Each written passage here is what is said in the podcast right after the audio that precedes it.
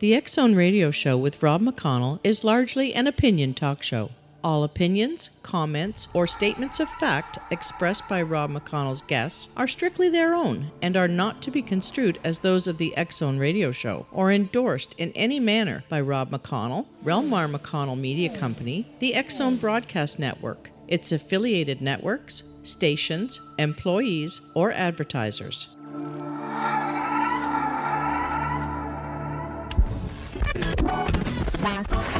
All Hit Radio.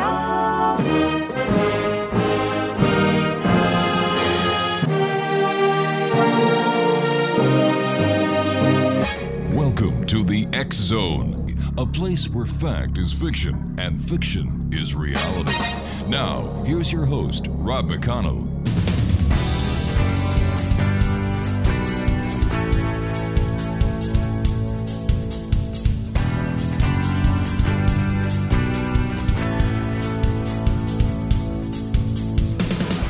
And welcome back, everyone. This is the Zone. I am Rob McConnell coming to you from our broadcast center in Hamilton, Ontario, Canada. If you'd like to check out the programming we have available for you 24 7, 365 on the Zone Broadcast Network, visit www.xzbn.net. My guest this hour, X Zone Nation, is Stephanie Sutera and uh, she is with the Thames Society of Paranormal Investigations, and she's a paranormal photographer.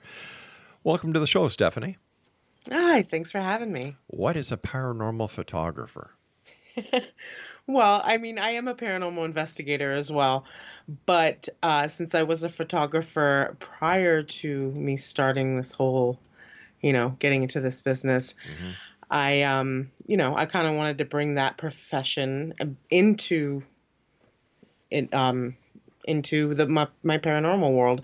I um I'm basically what I'm doing is I'm trying to capture anomalous activity while we are on our paranormal investigations, whether it be a ghost or, you know, um, just something that is unexplainable. Mm-hmm. Uh, we're trying to document that with um, my my camera. And how f- successful have you been so far? Well, I don't think I've collected enough data to really make comparisons mm-hmm. um, on a lot of different fronts.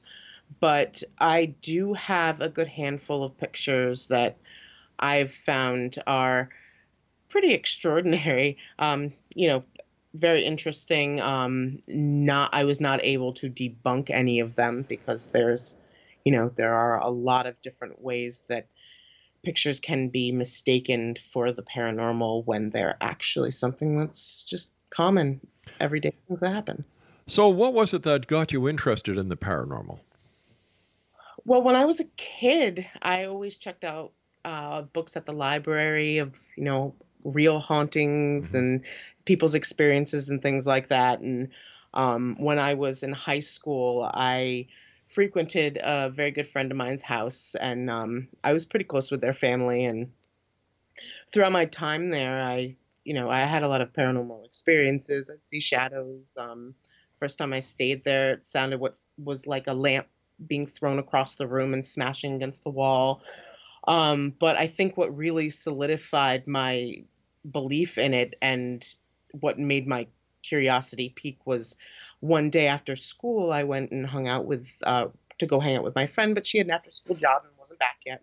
Right. Parents, a cleaning job where they did um you know they had to go after their their regular day jobs and they just let me hang out in the house by myself waiting mm-hmm. for her to get home while i went in the kitchen and i look to my left it's four o'clock in the afternoon broad daylight and i see a man walk across the hallway past the doorway in the kitchen that I was standing in, and I grabbed all my stuff and I ran outside. But that was, you know, full apparition. Couldn't have imagined that. I was alone in the house. Plus, I had already had all those experiences. But later on, uh, years down the road, I worked with the co-founder of TSPI, um, who is no longer with us. He's retired, but um, he posted on social media that he was looking for someone, and I jumped right on that. And you know, I've been with the team ever since. All right. So, what kind of training do paranormal investigators uh, get as far as being investigators? Well, I mean, as you know, there is um, at least in in in my country in the United States, uh, there's no college or anything that'll give you a degree Mhm. in parapsychology or anything like that. So Uh, a lot we- of us, t- um, it's more research based. So, like when we have a team member come on the team, we train them from the things that you know that we've already learned, or the data we've collected, or the Mhm. research that we've done prior to this. And I mean, for me, being a paranormal uh, photographer, Right. I just used the training that I already had Gotcha. previous to that, and you know, tried to apply it to this scene. So, how many investigations have you gone on with the uh, Thames Society of Paranormal Investigators? You know, I really wish I've kept track because people ask me that all the time. I don't know. I, I let's say I this is I'm just spitballing here. Maybe Sure. like How many? Like 50. Okay, your connection with us is breaking up, so I'm sorry if I have to repeat myself.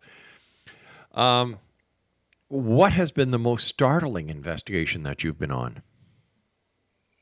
Well, um, we did have an investigation in Massachusetts in the United States um, that was a home, a residence that ran a daycare out of their lower half of the building. Mhm. And um, that one was particularly crazy because the the client they kept calling us and telling us they were getting all this activity they were being pushed they were being shoved they said they got shoved like right before we got there Oh gosh.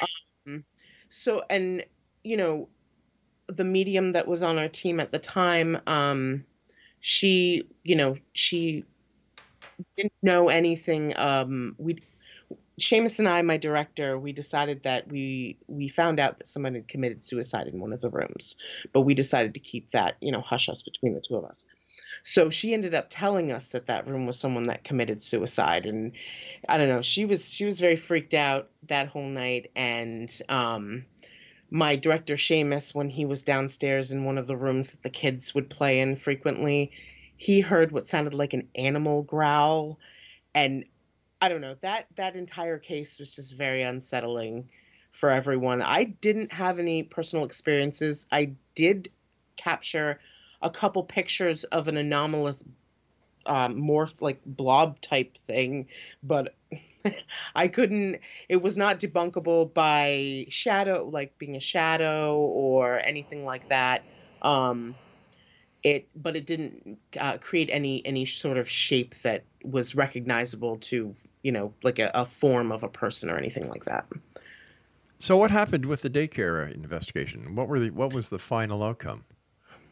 Um, well, we did give the you know our information back to them, and uh, we are just data collectors, so we don't do any clearings or anything like that. But we do have a network of people that we work with, so really depending on you know uh, let's say you're a person of faith and um, we would send a me- member of the clergy of uh, we have a couple people that we work with that we Mhm. would kind of you know we'd ask the client what they would like to do after we gave them the found findings. And then you know we would you know give them a, a recommendation for someone else to help them sort of solve the problem. So and then we'd pass off all of our data to that person.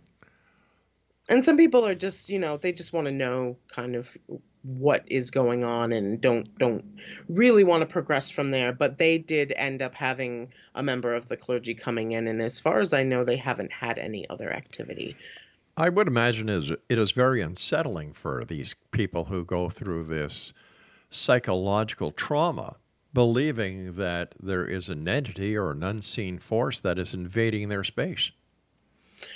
Yeah, and you know, because we get calls from all sorts of different types of people. Like you have Mhm. businesses and you have museums, and those are pretty Right. easy because a lot of those people are just curious about the place that they're in, that they work in. Mhm. And when you, you're involved with somebody who's in their house with their family and they're living with this and they have stuff happening to them at nighttime and Exactly. I mean, regardless of whether or not we found it to be something logical Mhm. that was going on, you know, certain sounds that they would hear at certain type times of the night, or you know, something was happening that that was like easily explainable like that.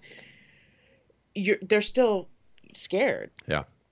you know, and and e- that's actually very satisfying for me when I can go in there and give them a really easy explanation. It's like, don't worry, like this isn't something that's actually hap, you know, this is what's happening. It's this, this, this, and this. These are the problems in your home that's creating these sounds. It was like, you know, and then give them recommendations to get things fixed. But then kind of gives them a peace of mind and they calm down a little bit, you know, and it's it's easier just to live daily life. So, how long has the uh, Thames Society of Paranormal Investigations been around? Uh, we've been around since 2010. Wow. I joined about six months in. And how many members are there in your investigation uh, team? Well, um, we just are inducting two new members. So, and then someone just retired. So I think that's it. We're at eight or nine. Oh goodness. All right, stand by, please, Stephanie. You and I have to take a commercial break. We'll be right back. And X Zone Nation Stephanie Sutera is our special guest, and she is a paranormal photographer and associate director of the Thames Society of Paranormal Investigations. And her their website is www.tspiparanormal.com. This is the Zone. I am Rob McConnell. We're coming to you from our broadcast center in Hamilton, Ontario, Canada. And you're listening to us around the world on the Zone Broadcast Network, the Talkstar Radio Network, Mutual Broadcast Network, and iHeartRadio, as well as Simul TV. We'll be back on the other side of this break. Don't go away.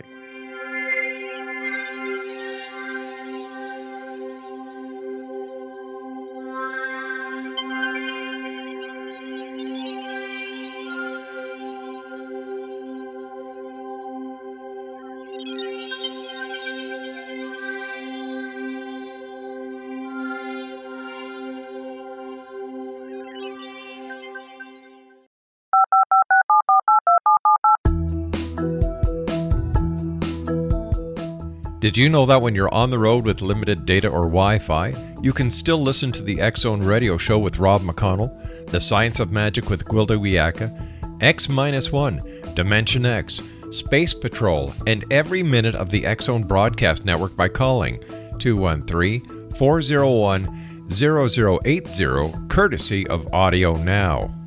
No smartphone, app, or internet needed. It saves your data plan and it's free if you have unlimited minutes.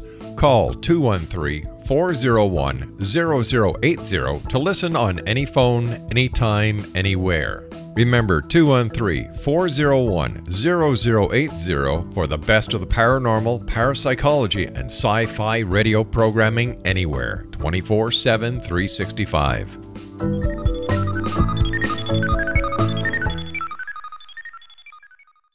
You have heard of the X Zone? Now watch it on Simul TV, plus 500 video games, live TV channels, free video on demand, worldwide, and more. Does this sound like tomorrow's television? Well, it is, but you can have it today, right now. It is Simul TV. Simul TV offers what the others only wish they could provide. 15 exclusive channels like X Zone, Sci Fi, and Horror. We are worldwide. No other provider offers that. 500 built in video games. No need to have an extra expensive system. We have them included. Free video on demand. Live streaming events from around the world. Interactive online network, and much more. Tomorrow's TV today. Simul TV. Sound too good to be true? Well, it's not. You can have Simul TV today. Sign up at simultv.com. Do it today.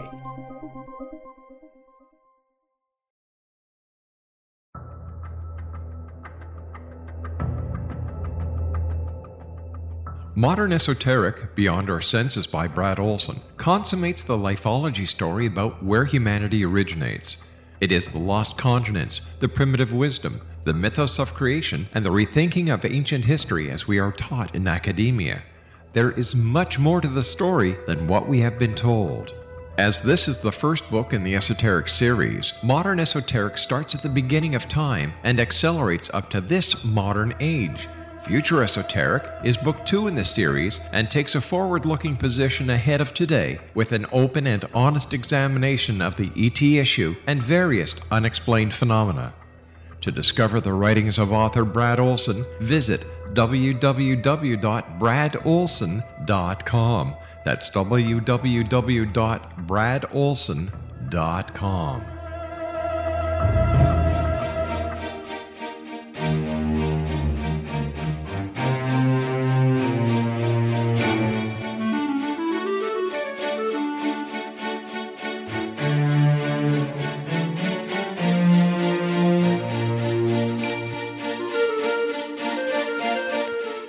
Stephanie, when somebody contacts uh, you at the Thames Society of Paranormal Investigations and they say, Stephanie, my house is haunted. Strange things are happening. I've got kids. They can't sleep at night. My husband and I are, are at odds because we don't know what's going on.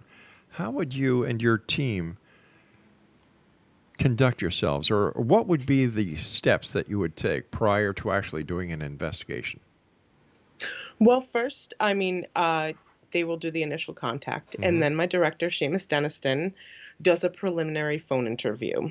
So you know, he kind of uh, gets all the information, the claims, um, gets any extra added information if they know any history on the house, Right.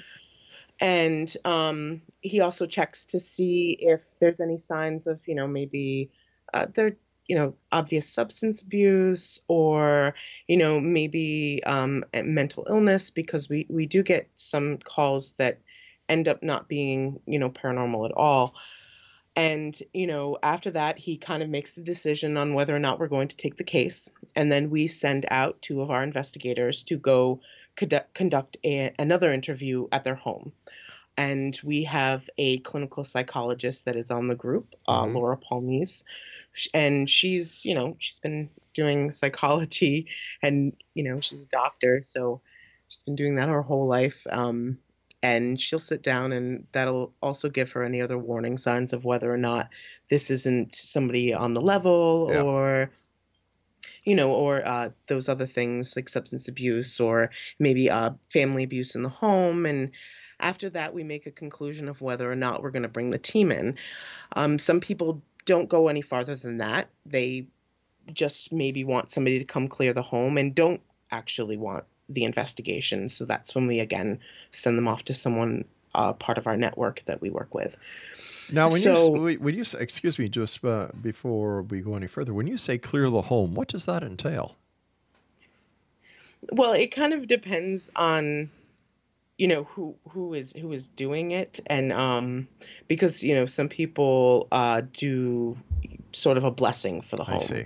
and they'll have somebody from the clergy come in and and and um you know do certain prayers and, and rituals and, and they'll do that way. And then there's you know there's we have others uh connections with um, native americans and some wiccans and pagans and things like that that may come in and sage the home Okay, so you and your team do the telephone interview. Then a second team, including a psychologist, is dispatched to the address to do a follow up investigation, and I would imagine a more intense investigation, or interview, I should say. You and your team decide that, all right, this requires a paranormal investigation. How do you proceed at that time?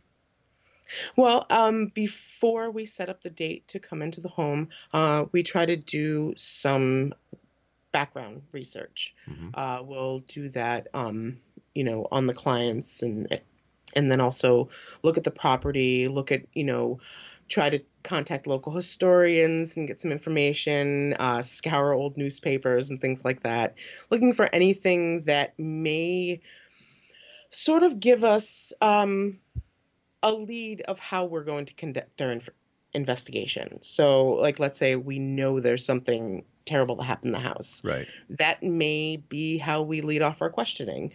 I mean, it doesn't always guarantee that we'll find something, but you know, it it, it just uh, Gives you a place to us a little start. more detail. Yeah. Okay, so you do your your outside investigation. What happens the day or the night that you and the investigators actually go to the house?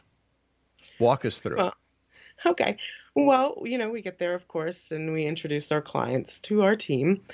And, um, you know, that's always important because somebody's letting you into their house. They don't Sure. know you. They've, they have to feel that they can trust you in some sort of way. So that that is always first. But you know, we bring in all of our equipment. Um, we have eight DVR cameras that are IR um, illuminators, Mm-hmm. and we set them up around the house so that we have a little home base that we someone is always manning to you know kind of keep an eye on the situation on you know on the cameras and also look for any interference that may be happening outside of the home that you know could be picked up on our order, audio recorders and things like that.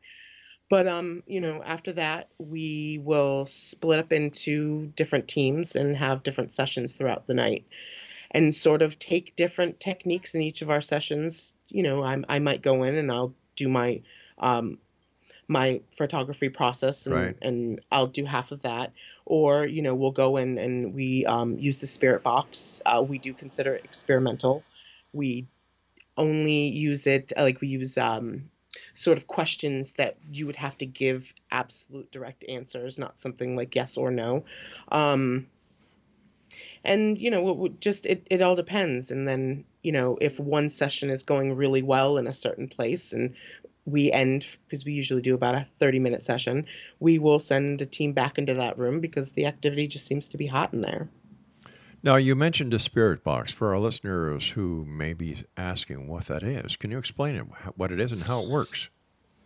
Okay, well, basically, what it is is a device that scans several frequencies of uh, radio frequencies. Now, you know, we have our AM and our FM radios on specific channels and Yeah. frequencies, but I have um, a box that that you know can do Mhm. frequencies that aren't always used by, you know, uh, primarily by things. And and what it does is it scans six different frequencies per second and what it is said the theory is is that the ghost is manipulating the um the speaker in some way and or the waves in the air and um coming out with its own sound by manipulating vibrations So, how does the ghost do that? I didn't think that ghosts were that intelligent.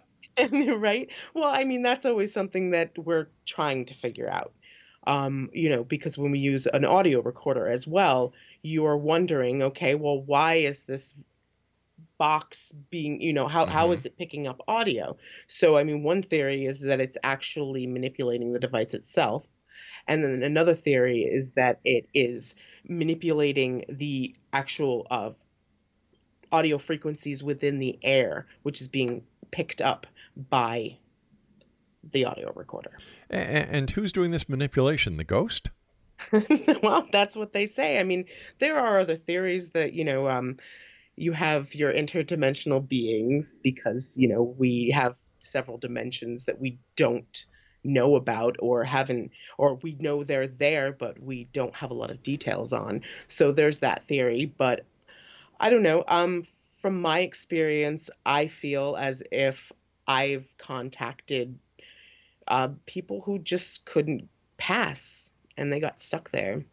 I I know that you know others will say demons and things like that. I have not yet encountered one, luckily, so I can't really give you too much information on that. Okay, so you gather this in, in information. How long does it take for you to process all the data before you guys and gals can can get together and say, "All right, we have it- something or we have nothing." It takes a couple weeks. Um, all of our investigators, we have day jobs and some have kids, some are going to college still, and it's kind of hard for us to process it right away, but we upload it all online so that we can do it from home. And so a- after a couple weeks, we, you know, we put all that information and give it back to the client and reveal our findings. All right. Now, do you give the client a written report? Um, Seamus has a a type of report that um gives like we have a, a, a whole paper that we f- we fill out and we give them you know uh, what was going on with with the tides and the moon and things fun things like that what time of year and then um you know we'll we'll give them if we have our medium on we'll kind of give them not as a an exact piece of evidence, but we will consider it like a personal experience of hers. And then we'll also reveal the other investigators' personal experiences as well as give them uh, findings that we, any evidence that we find, if we find. What part does a medium play in a paranormal investigation? Well, I mean, I can't speak for every team, but for ours, it is another way for us to find a lead. So if our medium goes in and she sits in a room and she says, you know, I feel as is, there's someone there's someone here. I think that that I'm getting this Mhm. name from them. I'm getting this from them, from that from them. That is a tool for us to position our questioning. It may make us be like, well, okay, well, she's getting this, so why don't we try diverting our questioning to the things that she's saying right for right now, and see if we're getting any activity from the um, the information that she's receiving. But um, we never use it as an absolute. Uh, okay, so so the medium is basically a tool that you use. Yeah, and I mean, of course, we do give it as, a, like I said, a personal experience. But yeah, we we we consider we cannot prove it as a definite, so we can't say that it is hard evidence. Okay, I think I understand. Stand by, Stephanie. You and I have to take a commercial break. We'll both be back on the other side of the news. And X Zone Nation, if you would like more information about the um, Thames Society of Paranormal Investigations, visit their website at tspiparanormal.com. I'll be back on the other side of the news as we continue investigating the world of the paranormal and the science of parapsychology here in the X Zone from our broadcast center in Hamilton, Ontario, Canada. Don't go away, guys.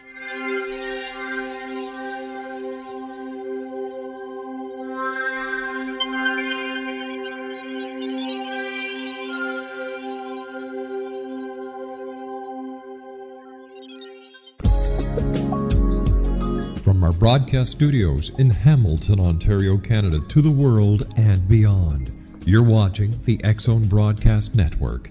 www.xzbn.net.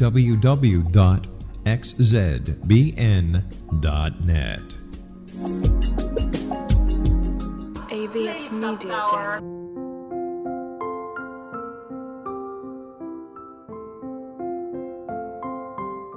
I am Dr. Carl O. Helvie, founder president of a new cancer foundation focusing on evidence based physical, mental, and spiritual interventions, including natural cancer cures, prayer, meditation, affirmations, nutrition, and other related holistic cancer prevention and cure modalities. These are used in cancer education, research, and financing care.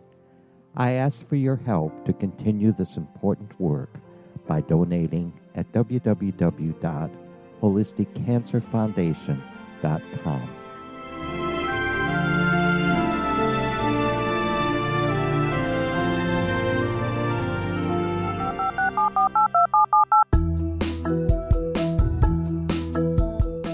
Did you know that when you're on the road with limited data or Wi Fi, you can still listen to the Zone radio show with Rob McConnell, The Science of Magic with Gwilda Wiyaka, X 1, Dimension X, Space Patrol, and every minute of the Zone broadcast network by calling 213 401 0080, courtesy of Audio Now.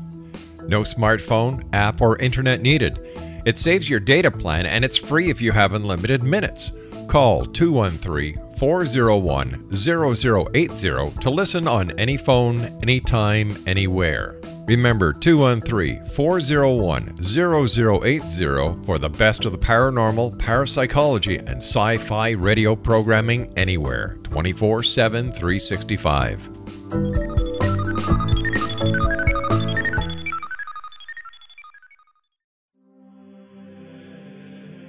Rob McConnell here, presenting an overview for Nicholas Paul Jennings, author of a fascinating book, Amen. It presents facts revealed by Egyptologists, facts that enable us to understand why Amen is the beginning of creation of God. It provides recommendations for religious leaders of the major religions to unify their beliefs and teach the Word of God. Love one another. Amen informs people how mankind conceived God. It was the Egyptians that developed the concepts of a soul, a hereafter, and Son of God. And finally, after the worship of many gods, they conceived the belief in one universal God, the maker of all there is. For more information, visit www.futureofgodamen.com. That's www.futureofgodamen.com.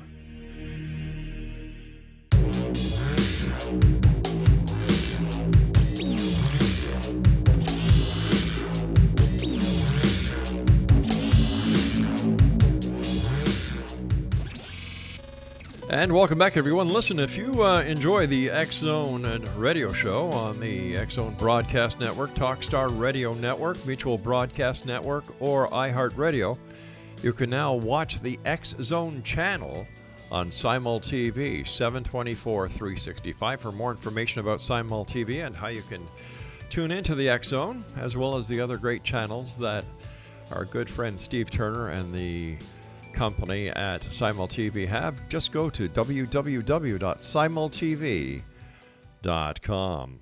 Stephanie Sutera is our special guest, and she is the paranormal photographer and associate director of the Thames Society of Paranormal Investigations. Their website is tspiparanormal.com. Stephanie, earlier you, we touched vaguely, very, very gently and softly and with caution when it came to something that is demonic.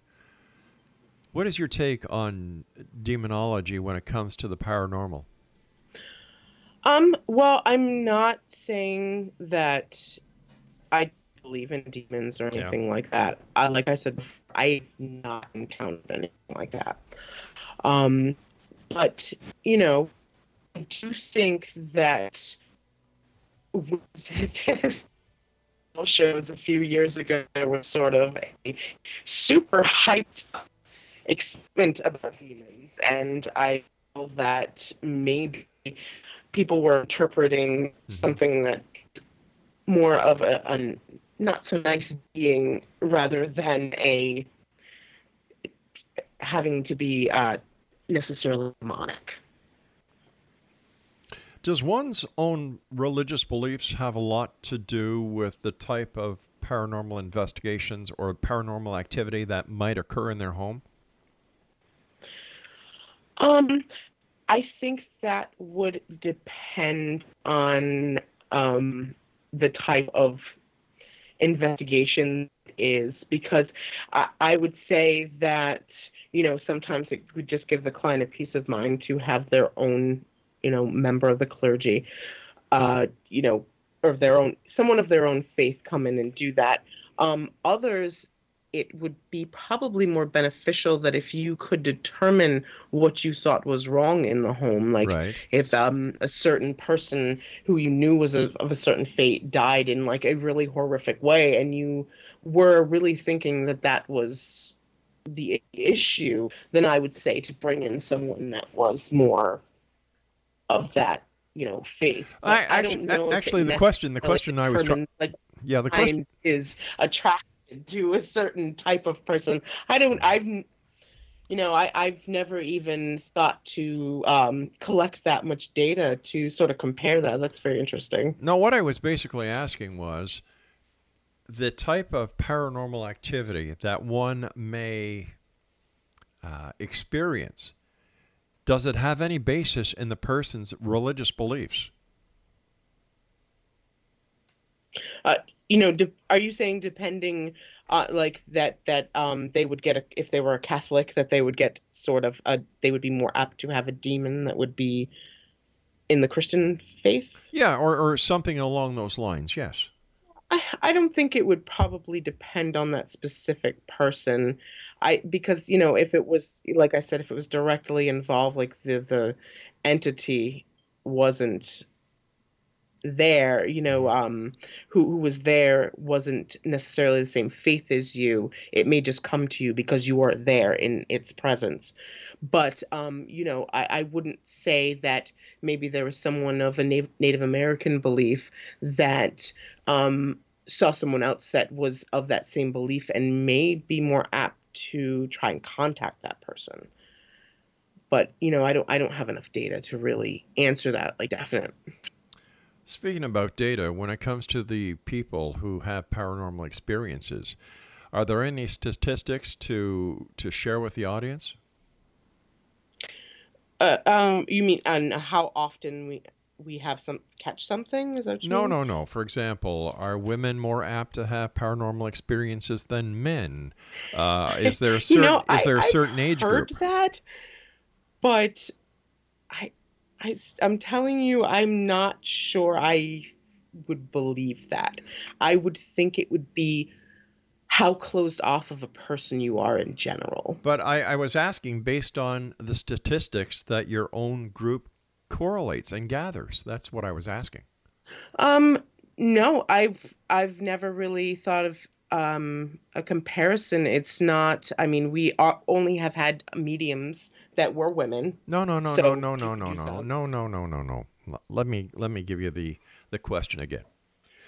During the investigations that you and the Thames Society of Paranormal Investigations have done over the years, now you've been with them, I believe, for almost eight years. Yes. You've gone on at least 50 investigations. Mhm. Okay. Out of those investigations, based on those 50 cases, were there more women that were the object of the paranormal activity or men? Oh, you were talking about not our team members. You're talking about the clients. Um, I actually, you know, come to think of it, there have been a little bit more women that have contacted us and saying that they've had the paranormal activity. I am not sure if it is a stigma to um for for the male of the male persuasion to not really want to reveal that they were scared of something like that or if it's actual sensitivity to the paranormal. Okay, fair enough. And is there, once again, based on your 50 investigations over the last eight years, is there one type of paranormal activity that is has a higher percentage than other aspects of paranormal activity within a house or establishment? Um, well, I, I feel that uh, what we would call a lower energy spirit would be popping up more. Um, that would be someone who didn't leave for certain reasons that were, you know, negative. Um, I say that a lot of the more happier hauntings have been more of the the residual type they're just you know sort of impressions in time but that the ones that are more um apt to speak with us seem to have stayed there because they just didn't cross over because of something bad like either sadness or anger that is usually felt you know on those investigations I, I I didn't know that there were good paranormal hauntings and bad paranormal hauntings. What's the difference? well, I mean, you have, in my experience, I've had things that did not want me there, would tell me to re- leave grumpy. Um, and then there are others that were just, um, like I said, like a, a the happier ones that we have had were like for instance in a theater. We were in the stairwell and the whole place was locked down and you had a man who was singing. He was happy practicing beautiful and have it captured clear as day and there was no one else in the building and that was not necessarily something that was bad. Um, you know you've had some that tell you to get out. And um, you know there's obvious why would you not want some someone there? Why would you not want to be bothered when you're you know stuck in some place? So there's there's you know negative co- feelings that come with that Let me ask you have you or any member of your team ever been physically touched or, or pushed or harmed in any way by a, a ghost, a spirit? I have not, luckily, been scratched or pushed or anything. I've been touched. Um, I've I've been, you know, I've had my my shoulder squeezed before, and I've had, um, And we're talking by a ghost here, right? Not a member of your of team. course. Okay. well, I have both, but Oh, I was devil, you. referring to a ghost. um, but uh, we haven't had anything like super negative. Mm-hmm. No, I- but I, I have to say, like Seamus too is also kind of careful a lot of the times with how like what types of situations he brings the team into. So I, I think that's why we haven't encountered too many things like demons because he will refer them to other teams that sort of specialize in um, that type of of haunting. But what would happen if somebody called you and you believed that it was a demonic case where in fact it wasn't? Isn't that putting the person who's coming to you for help in harm's way? Well, that's that's exactly why we wouldn't be taking the cases because that is not exactly our specialty. Uh, so no, no. I once again, I understand that. I understand that. What my question is, how can you be sure without doing an investigation to determine whether or not that is indeed a demonic case or just the person's or the target's misinterpretation of the events, and it has nothing to do with a demonic possession or demonology, but it's a regular paranormal. If there is such a thing, it's a regular paranormal case. there have been a few people that have called us Mm-hmm. that have tried to or have said those types of things because they really thought that they believed them. Right. Um, one case in particular, the person was on um, some medications that made them hallucinate, but for the most part, anyone's that he would believe that it was, you know, okay, well, I'm going to take this. Right. This is like a really severe case, and I am going to refer this to someone who is a demonologist. Okay, stand by. We've got to take our final break. X Zone Nation, our guest this hour is the one and only Stephanie Sutera. She is with the um, Thames Society of Paranormal Investigation. She is the paranormal photographer and associate director. Uh, we'll be back on the other side of this break as we continue from our broadcast center in Hamilton, Ontario, Canada. I'm Rob McConnell. This is the X Zone. Don't go away.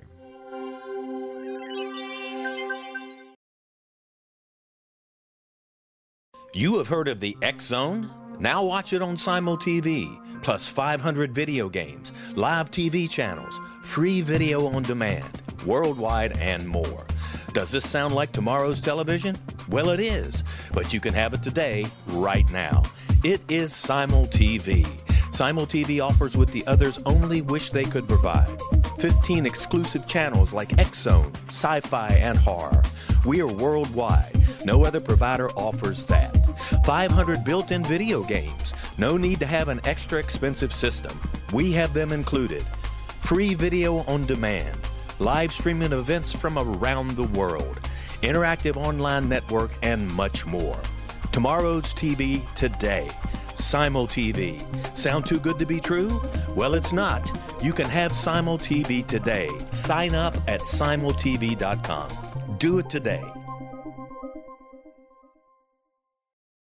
The new nonfiction book, Razor of Madness, is similar to cult movies like Clockwork Orange, Dragon's Tattoo, or The Other Side of Hell. Wayne Morin Jr. and Thomas Lee Howe will expose widespread and systematic deficiencies in this thought provoking tell all novel. Mind control rages among scholars and law schools. Human rights are ignored while thought reform and mental manipulation are accepted practices used as behavior modification. Dr. Louis Jolyon West comes to mind.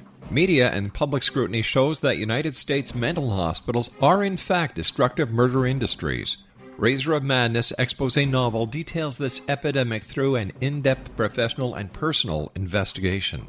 For decades, there has been a revolving door policy that still releases killers and pedophiles back into society. The maestro of mind control continues to haunt America to this very day. Razor of Madness is available in paperback or as a downloadable ebook at Amazon.com. I'm William S. Peckham. If you enjoy a good mystery with a touch of the paranormal, then you'll love my novel, From Out of the Woodwork. It's the story of a young Toronto contractor, Sean Kennedy, who buys derelict homes, guts them, and turns them into multifamily dwellings. Slums just waiting to happen. When Sean buys 29 Livery Lane, the house fights back. Former owners unexpectedly come out of the woodwork as he starts the destruction. The apparitions come to him when he touches old books, reads hidden letters, rummages through old boxes, finds a locket, or reads a discovered manuscript of a murder mystery. From Out of the Woodwork will take you from 1899 to the horror of the World Trade Center, September 11, 2001. Check out From Out of the Woodwork on my website, www.williamspeckham.com. All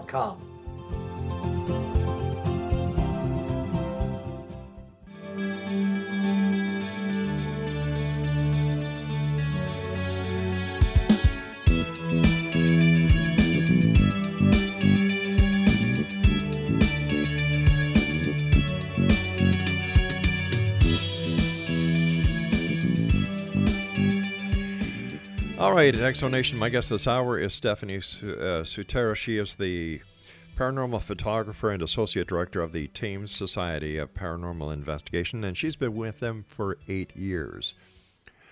To this point in time, what has been the most significant evidence that you and your team have found to to to better say that yes, the paranormal is real and that there is something on the other side.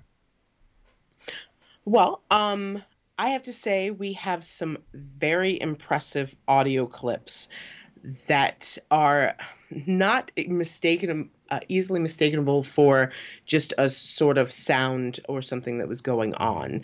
Uh, we do have some audio clips of just you know certain anomalous moans and stuff like that that aren't very crisp, but there are certain ones that are pretty uh, crisp and clear, you know, telling you to go away and everything else is silent. Um, when you're reviewing this audio, uh, you're sitting in a quiet room with your headphones on and you you have it as loud as you can get it and and and the normal sounds that you hear all the time are easy to hear when you know you've been doing this for so long so when something like that happens it just i mean it's it pops out at you. It's it's very distinctive. And you know you also know your teammates voices Sure. very well. So that that also helps. So if you think it is someone else and we do have rules while we investigate where there's things like we ask questions we wait a certain amount of time for a mm-hmm. response we don't talk over each other. We um you know we're not allowed to whisper. Even when we make a sound we have to say that was me i did this. Because we are so you know we want so much you know have, have it controlled as much as we can. So you're talking about EVPs.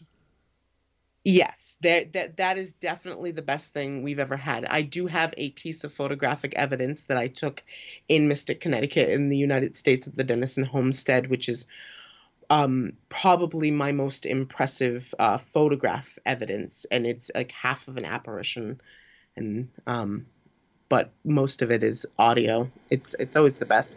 I, most teams will say the same. So how come? Uh, let me ask you first. Uh, do you use an analog recorder or digital? We have both. And are Uh-huh. these are the same EVPs recorded on both the digital and the analog at the same time?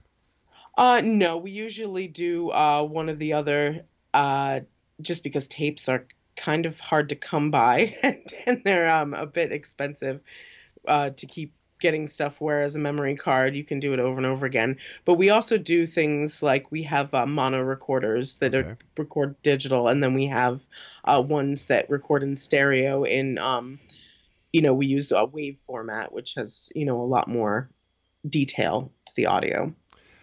All right. So why is it then that the audio is not recorded or not audible to the human ear during the actual sound that is being made by by the paranormal entity, but it is only recognizable after when doing a playback. Well, your the human ear can only hear so many frequencies. Like you know how you have a dog whistle and that can be heard like really really loud to a dog, but only certain parts of it can be heard, you know, uh, from our ears. Well, it's kind of the same thing with your audio recorder. It can record frequencies that the human ear just cannot pick up. All right, then let me ask you this. If you cannot hear the dog whistle when it is being blown, and you cannot hear the dog whistle on the recording, that kind of shoots that theory down. Well, it, the thing is, is that um, when you're putting this stuff into an uh, like an audio software of sorts, Mm-hmm. like you're you're bumping that up. So A if you're lot. so if you're bumping, no, audio is my business. Okay. So if if you're bumping up a wave file, and let's say you're putting it up from 32 to 48, and you're Mhm. increasing the bit ratio, you're also increasing distortion. So my point is is that if you take that raw audio waveform, you play it back without the digitization, without bumping it up, is that sound there? Well, I mean, it's obviously there because you're catching something, but that's where you get um because you're also talking about decibels too. So it could be, you know, the the sound itself is really really low. Um but then you also have that theory that the actual entity is uh, manipulating the device itself and creating vibrations within it. How? I have no idea. There's But also a new theory, theory. being put out by, I believe it's Harvard University, that what is happening is that when these recordings are being done, it is actually catching the the uh, thought process of those who are doing the paranormal investigation, and that is what's being recorded. What do you think about that uh, theory? Uh, That's that's that's pretty interesting. I, I have not read the the the findings on that or even seen that, but I'm that's pretty neat. Um, that's sort of like um projecting your own thoughts onto something else. But that I mean, wouldn't that be kind of part of paranormal investigating because it's not necessarily having to do with a ghost. It would be um you know, you're sort of seeing if your mind can put its thoughts into something else. All right, so let's say that this theory is correct and it is Mhm. proven to be correct. What does that do to all the EVPs that have been taken and all the hype that goes into the EVPs and so many paranormal groups and so many paranormal investigators using the EVP as the Rosetta Stone uh, as to there is the proof that the paranormal is real? Wouldn't that just kill it? No, I guess you could say that, but then you're also not knowing exactly if it is the only thing that's being caught. I mean, if if if they would have to be able to prove that that was exactly what was happening every time that a um, you know a piece of audio was being recorded, but I think it would probably start shifting. Um, you know things uh, away less from haunting and more from um, you know trying to figure out how that phenomenon happens. Because you know I, we've there's a lot of things in the early days that you know people believed in that that turned it out to be just nothing or or hoaxes or something like that or something really easily explainable Is there really the need for paranormal investigations, or is this just a, a hobby that people indulge in, just like Civil War reenactment? Well, I say both. Um, because there's always, you know, uh, people use uh, the, the paranormal as like sort of an entertainment uh, uh, venue. I mean, you, we do things around Halloween that are more fun rather than, um, or, well, they're both fun and educational because we, we try to teach people our methods while we uh, conduct like public ghost hunts and things like that, or we'll give lectures and people are really fascinated about it, but they're not going to go out and actually become a paranormal Sure. investigator.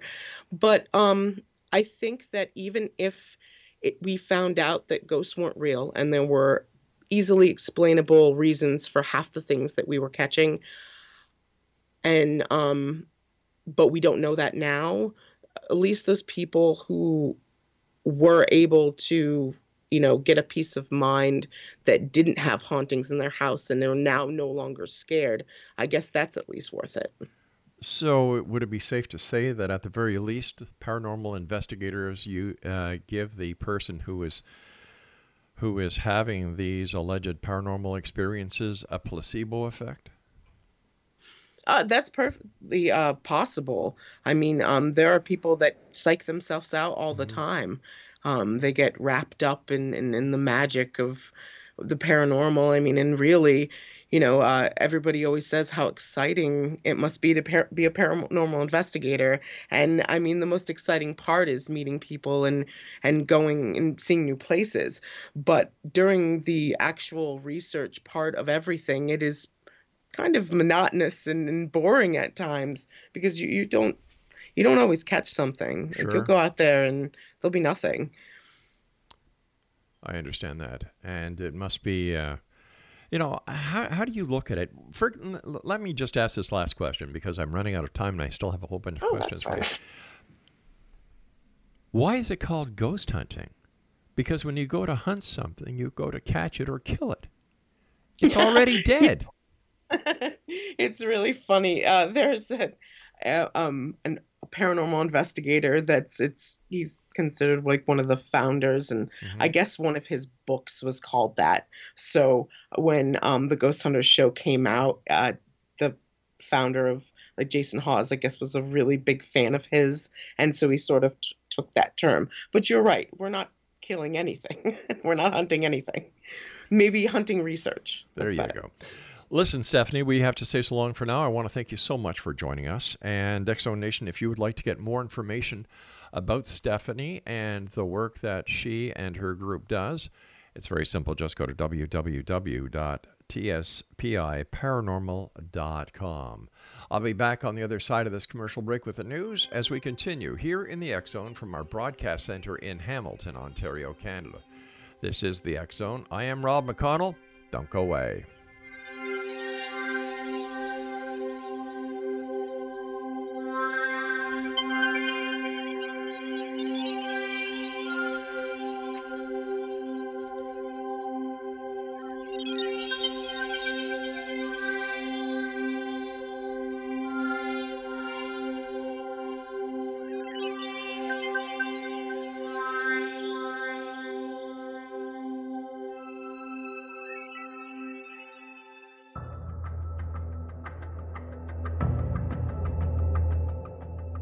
Modern Esoteric, Beyond Our Senses by Brad Olson, consummates the lifology story about where humanity originates. It is the lost continents, the primitive wisdom, the mythos of creation, and the rethinking of ancient history as we are taught in academia. There is much more to the story than what we have been told. As this is the first book in the Esoteric series, Modern Esoteric starts at the beginning of time and accelerates up to this modern age. Future Esoteric is book two in the series and takes a forward looking position ahead of today with an open and honest examination of the ET issue and various unexplained phenomena. To discover the writings of author Brad Olson, visit www.bradolson.com. That's www.bradolson.com.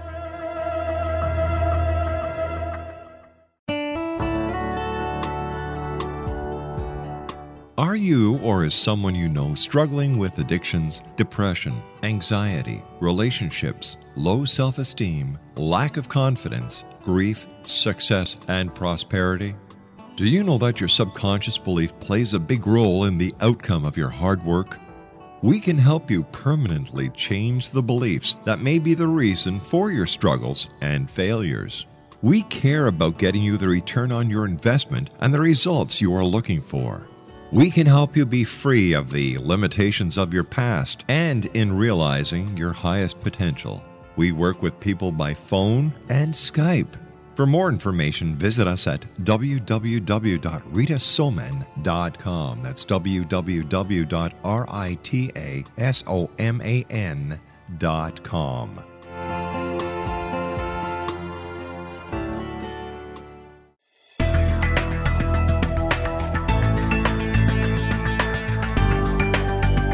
Do you think you have energy problems in your home? Do you feel better when you're away than when you're home? Joey Korn is a global leader in the world of dowsing who specializes in personal energy clearing and space clearing. He can help you create an ideal energy environment in your home no matter where you live in the world. Learn about his remote spiritual house cleaning services and much more at www.dowsers.com. You can get Joey's book, Dowsing A Path to Enlightenment, as well as other dowsing books and tools, Kabbalah books, and Walter Russell books. Joey's work is really amazing. Go to dowsers.com right now. That's D O W S E R S.com or call 1 877 Dowsing. That's 1 877 369 7464.